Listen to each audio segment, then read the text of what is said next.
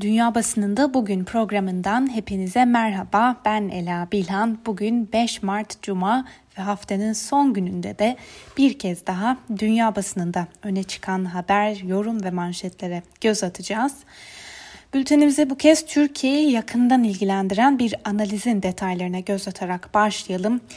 Amerika'da dış politika alanında önde gelen yayınlardan biri olan Foreign Policy, Başkan Joe Biden'ın göreve başlamasından bu yana henüz Erdoğan ile görüşmemiş olmasının arkasında yatanları ve yeni yönetimin Türkiye'ye yaklaşımını inceleyen bir analiz yayımladı.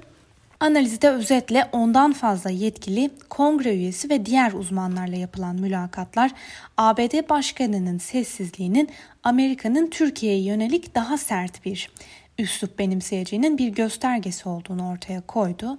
Ankara'nın eylemlerini değiştirmemesi ve bunu hızlı bir şek- şekilde yapmaması halinde bu soğuk tavırda devam edecek yorumu yapıldı.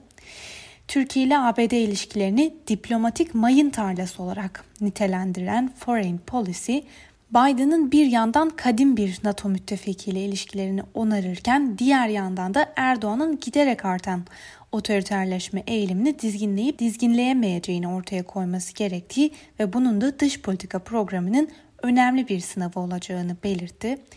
Analizde Türkiye'nin lideri son yıllarda Washington'da ciddi sıkıntılar yarattı ancak ilişkilerin daha da kötüleşmesine izin vermenin felaket sonuçları olur denildi. Türkiye'ye ilişkin aktardığımız bu e, analizin ardından bültenimize Amerikan basınıyla devam edelim ve Amerika'nın bir numaralı gündemine göz atalım. Washington Post'un gündeminde önemli bir haber var. Dün de değindiğimiz bir haber vardı. Demokratların hazırladığı 1.9 trilyon dolarlık koronavirüsü mali yardım paketi mecliste onaylanmasının ardından senatonun gündemine geldi. Yasanın geçmesi için her demokratın onay oyu vermesi gerekiyor. Washington Post'a göre demokratlar bu aşamaya kadar yasayı hiçbir cumhuriyetçinin desteği olmadan getirmeyi başardılar. Öte yandan bir cumhuriyetçi senatör de teşvik paketiyle ilgili süreci yavaşlatmak adına Senato'da 628 sayfalık raporun sesli okunmasını talep ederek süreci yavaşlattı. Gazeteye göre kaybedilen bu vakitte 1400 Amerikalının daha virüs nedeniyle öldüğü tahmin ediliyor. Gazetenin aktardığı bir habere daha göz atalım. Önceki günlerde önlemleri kaldıracaklarını açıklayan Mississippi ve Texas valileri maske zorunluluğunu da kaldırmıştı. Fakat Washington Post'un araştırmasına göre valilerin bu girişimine rağmen maske üreticileri stoklarını yenilemeyi sürdürüyorlar. Öte yandan Texas'ın cumhuriyetçi yöneticileri göçmenleri virüsü yaymakla suçlamayı da sürdürüyor. New York Times gazetesiyle devam edelim. Bugünlerde kendisine yöneltilen 3 ayrı taciz davasıyla gündeme gelen New York'un demokrat valisi Andrew Cuomo'yu bir zorluk daha bekliyor diyor New York Times. Salgının başlangıcında bakım evlerinde hayatlarını kaybeden kişilere dair yanlış rakamı vermekle suçlanıyor. Gazeteye göre Cuomo huzur evlerine dair açıklanan raporlarda rakamları değiştirdi. Bununla birlikte tepkileri önlemeyi ve virüsle mücadelede öne çıkmayı hedefledi ve iddiaların New York Başsavcılığı tarafından doğrulandığı da belirtiliyor. Gazeteden birkaç yorumu daha arka arkaya aktaralım. Johnson Johnson firmasının aşısını tek doz yapmak yeterli oluyor. Dolayısıyla bu aşı salgın sürecinde önemli ölçüde oyunu değiştirebilir. Aşının tek doz olması tüm aşılama operasyonunu kökünden değiştirebilir. Fakat uzmanlara göre aşının diğer aşılar kadar güven vermiyor olması bunun önündeki ciddi engellerden biri. Öte yandan ABD'de aşılamanın günlük 2 milyon doza kadar yükseltildiği de belirtilmiş. Biden salgında önemli aşamaya girildiğini söylerken bazı eyalet valileri önlemleri kaldırmaya devam ediyor. Dikkat çeken bu iki ayrı yol haritası da ciddi bölünmelere ve fikir ayrılıklarına yol açabilir. Ve üçüncü yorumumuz bir grup bilim insanı Dünya Sağlık Örgütü'nün pandeminin kökeni ile ilgili yaptığı araştırmasını sorgulamayı sürdürüyor. Bir diğer haberle devam edelim. İstihbarat birimlerinin bir milis grubun 4 Mart Perşembe günü kongre için tehdit oluşturabileceği bilgisini almasının ardından güvenlik birimleri kongre binası civarında önlemlerini arttırdı. Uyarı sonrasında kongre polisi de Savunma Bakanlığı'ndan ulusal muhafızların kongreyi koruma süresini iki ay daha uzatmasını istedi. Bina civarındaki güvenlik önlemleri daha önce hiç olmadığı seviyeye yükseltildi. Voice of America'dan bir haber daha. Demokratların çoğunlukta olduğu Temsilciler Meclisi seçim kanununda kapsamlı değişiklikler içeren yasa tasarısını onayladı. Tasarı 210'a karşı 220 oyla kabul edildi. Kongre üyeleri oylarını genelde parti çizgisinde kullandı diyor Voice of America. Demokratlar tasarıyı desteklerken Cumhuriyetçiler yasanın demokratlara yarayacağı gerekçesiyle karşı çıkıyorlar. ABD'de geçtiğimiz yıl George Floyd isimli siyah Amerikanın polis nezareti sırasında ölmesinin ardından patlak veren protestolar üzerine demokratların kongreye sunduğu polis reformu yasa tasarısı Temsilciler Meclisi'nde kabul edildi. Polislikte George Floyd Adaleti Yasası adını taşıyan yasa tasarısı 212'ye karşı 220 oyla kabul edildi. Tasarıya yalnızca bir Cumhuriyetçi Kongre üyesi destek verdi. Ancak Cumhuriyetçi Kongre üyesi Lance Kudin daha sonra evet oyunun bir hata olduğunu ve yasa tasarısına karşı olduğunu da söyledi. Yasada en çok tartışmaya yol açan maddelerden biri polisler için nitelikli dokunulmazlık ilkesinde değişiklik getiren madde. Muhafazakar cumhuriyetçiler yasanın güvenlik güçlerinin hayatlarını tehlikeye atacağı ve toplumu daha az güvenli hale getireceği gerekçesiyle tasarıya karşı çıkıyorlar. Bültenimize İngiliz basını ile devam edelim. İlk gazetemiz The Guardian. Manşete taşınan habere göz atacağız. Önceki günlerde mali destek paketinin detaylarını açıklayan Maliye Bakanı Rishi Sunak, ulusal sağlık hizmetleri çalışanlarının maaşlarını bu yıl içinde yalnızca %1 oranında artış yapılacağı gerekçesiyle ağır eleştiri altında sağlık çalışanları bu ücret artışının daha fazla olması gerektiğini savunuyorlar. Times'ın manşetindeki haber de dikkat çekici. Maliye Bakanı Rishi Sunak çarşamba günü mali destek paketinin detaylarını açıkladı. Paket kapsamında yardımların sürdürülebilir hale gelmesi için vergi artışına gidilmesi gerektiğine dikkat çekmişti. Times'e göre muhafazakarlar böylece son 30 yılın en büyük vergi artışını açıklamış oldular. Ancak YouGov'un bu açıklamalar üzerine yaptığı anketin sonucuna göre Muhafazakar Parti İşçi Partisi'nin hala 13 puan önünde. Times'a göre bu şartlarda böyle bir puan farkı İşçi Partisi lideri Keir Starmer üzerinde çok ciddi bir baskı yaratacaktır.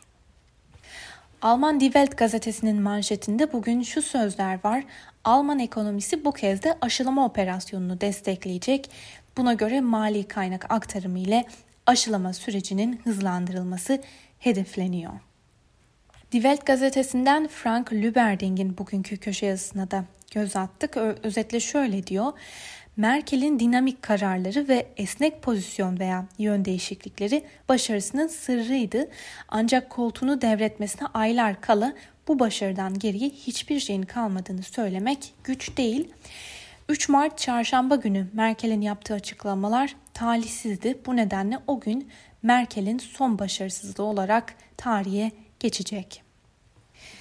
Deutsche Welle dikkat çeken bir anketin sonucunu paylaşmış. Buna göre Almanya'da yapılan bir anket Başbakan Merkel'e yönelik kamuoyu desteğinin neredeyse son bir yılın en düşük seviyesine gerilediğini ortaya koydu. Ankete katılanların %50'si hükümetin çalışmalarından memnun olduğunu ifade etti. Bu pandeminin başından beri kaydedilen en düşük oran oldu.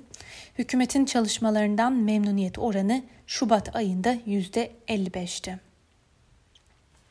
Öte yandan Almanya'da mutasyonlu koronavirüs de hızla yayılıyor. Robert Koch Enstitüsü ülkede bir haftada tespit edilen koronavirüs vakalarının %46.1'inin mutasyonlu virüs olduğunu açıkladı. Euronews'un bir haberiyle devam edelim. Avrupa Birliği'nde seyahat yaz aylarında başlıyor mu? AB Komisyonu Başkanı Ursula von der Leyen Mart ayı içinde Covid-19 salgınına rağmen serbest dolaşımı düzenleyen dijital yeşil geçiş kartı için yasa teklifini sunacaklarını duyurdu.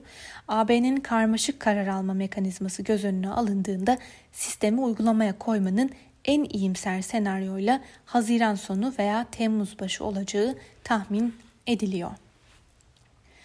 İngiliz BBC'nin bir haberini sıkıştıralım araya. Katolik Kilisesi lideri Papa Francesco bugün 3 günlük bir ziyaret için Irak'a gidiyor. Daha önce hiçbir papa Irak'ı ziyaret etmemişti. Ziyaretin sloganı İncil'den alıntıyla hepiniz kardeşsiniz olarak belirlendi. Irak gezisi Hristiyanlar ve Müslümanlar arasında dinler arası diyaloğu arttırma çabasının devamı olarak görülüyor. Rus basınından Moscow Times'ın gündemdeki habere göre Avrupa İlaç Ajansı Rusya'da geliştirilen Sputnik 5 aşısının onay sürecini resmen başlattı. Rusya onay çıkması durumunda Haziran'dan itibaren 50 milyon Avrupalının aşılanabileceğini duyurdu. İsrail'e ilişkin bir haberle devam edelim. İsrail'de yapılacak seçimlere tam 20 günlük bir süre kaldı. Sağ ve sol partiler durmadan bölündü. Dolayısıyla seçimlerde nasıl bir sonucun çıkacağı tartışması sürüyor. Jerusalem Post gazetesi bugün bir anketin sonucunu paylaşmış. Buna göre Netanyahu'nun oyu anketlerde giderek düşüyor. Ayrıca son anketler Naftali Bennett'in lideri olduğu Yemine Partisi'nin Gideon Sar'ın liderliğindeki Yeni Umut Partisi ile arasındaki farkı kapattığını ve ikisinin de şu anda 12'şer milletvekilini garantilediğini ortaya koyuyor. Jerusalem Post'un gündemdeki bir diğer habere göre de ABD Başkan Yardımcısı Kamala Harris'in İsrail Başbakanı Netanyahu ile yaptığı telefon görüşmesinde İran'a karşı işbirliği vurgulandı. İran basınından Pars Today'in haberine göz atalım. 32 ABD örgütü ABD Başkanı Joe Biden'a ortak mektup yazdılar. ABD'nin nükleer anlaşmadan çekilen ilk ülke olduğunu ve ABD'nin anlaşmaya en azından İran ile aynı zamanda dönmesi gerektiğini bildirdi.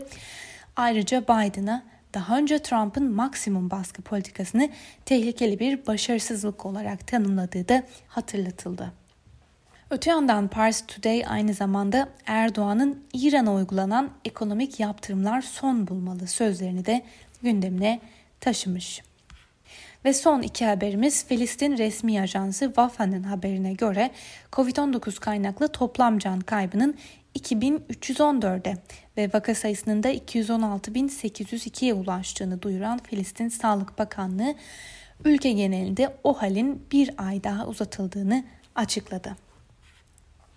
Yeni Zelanda'da aynı gün içinde 3 deprem meydana geldi. ABD Jeoloji Araştırmaları Kurumu Yeni Zelanda açıklarında 7.3 ve 7.4 büyüklüğündeki iki depremin ardından 8.1 büyüklüğündeki depremin meydana geldiğini bildirdi ve bölgede tsunami uyarısı yapılmıştı.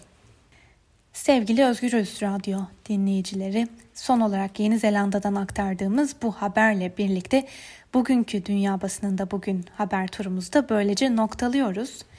Pazartesi günü aynı saatte tekrar görüşmek dileğiyle diyelim. Sizlere şimdiden iyi hafta sonları, hoşçakalın.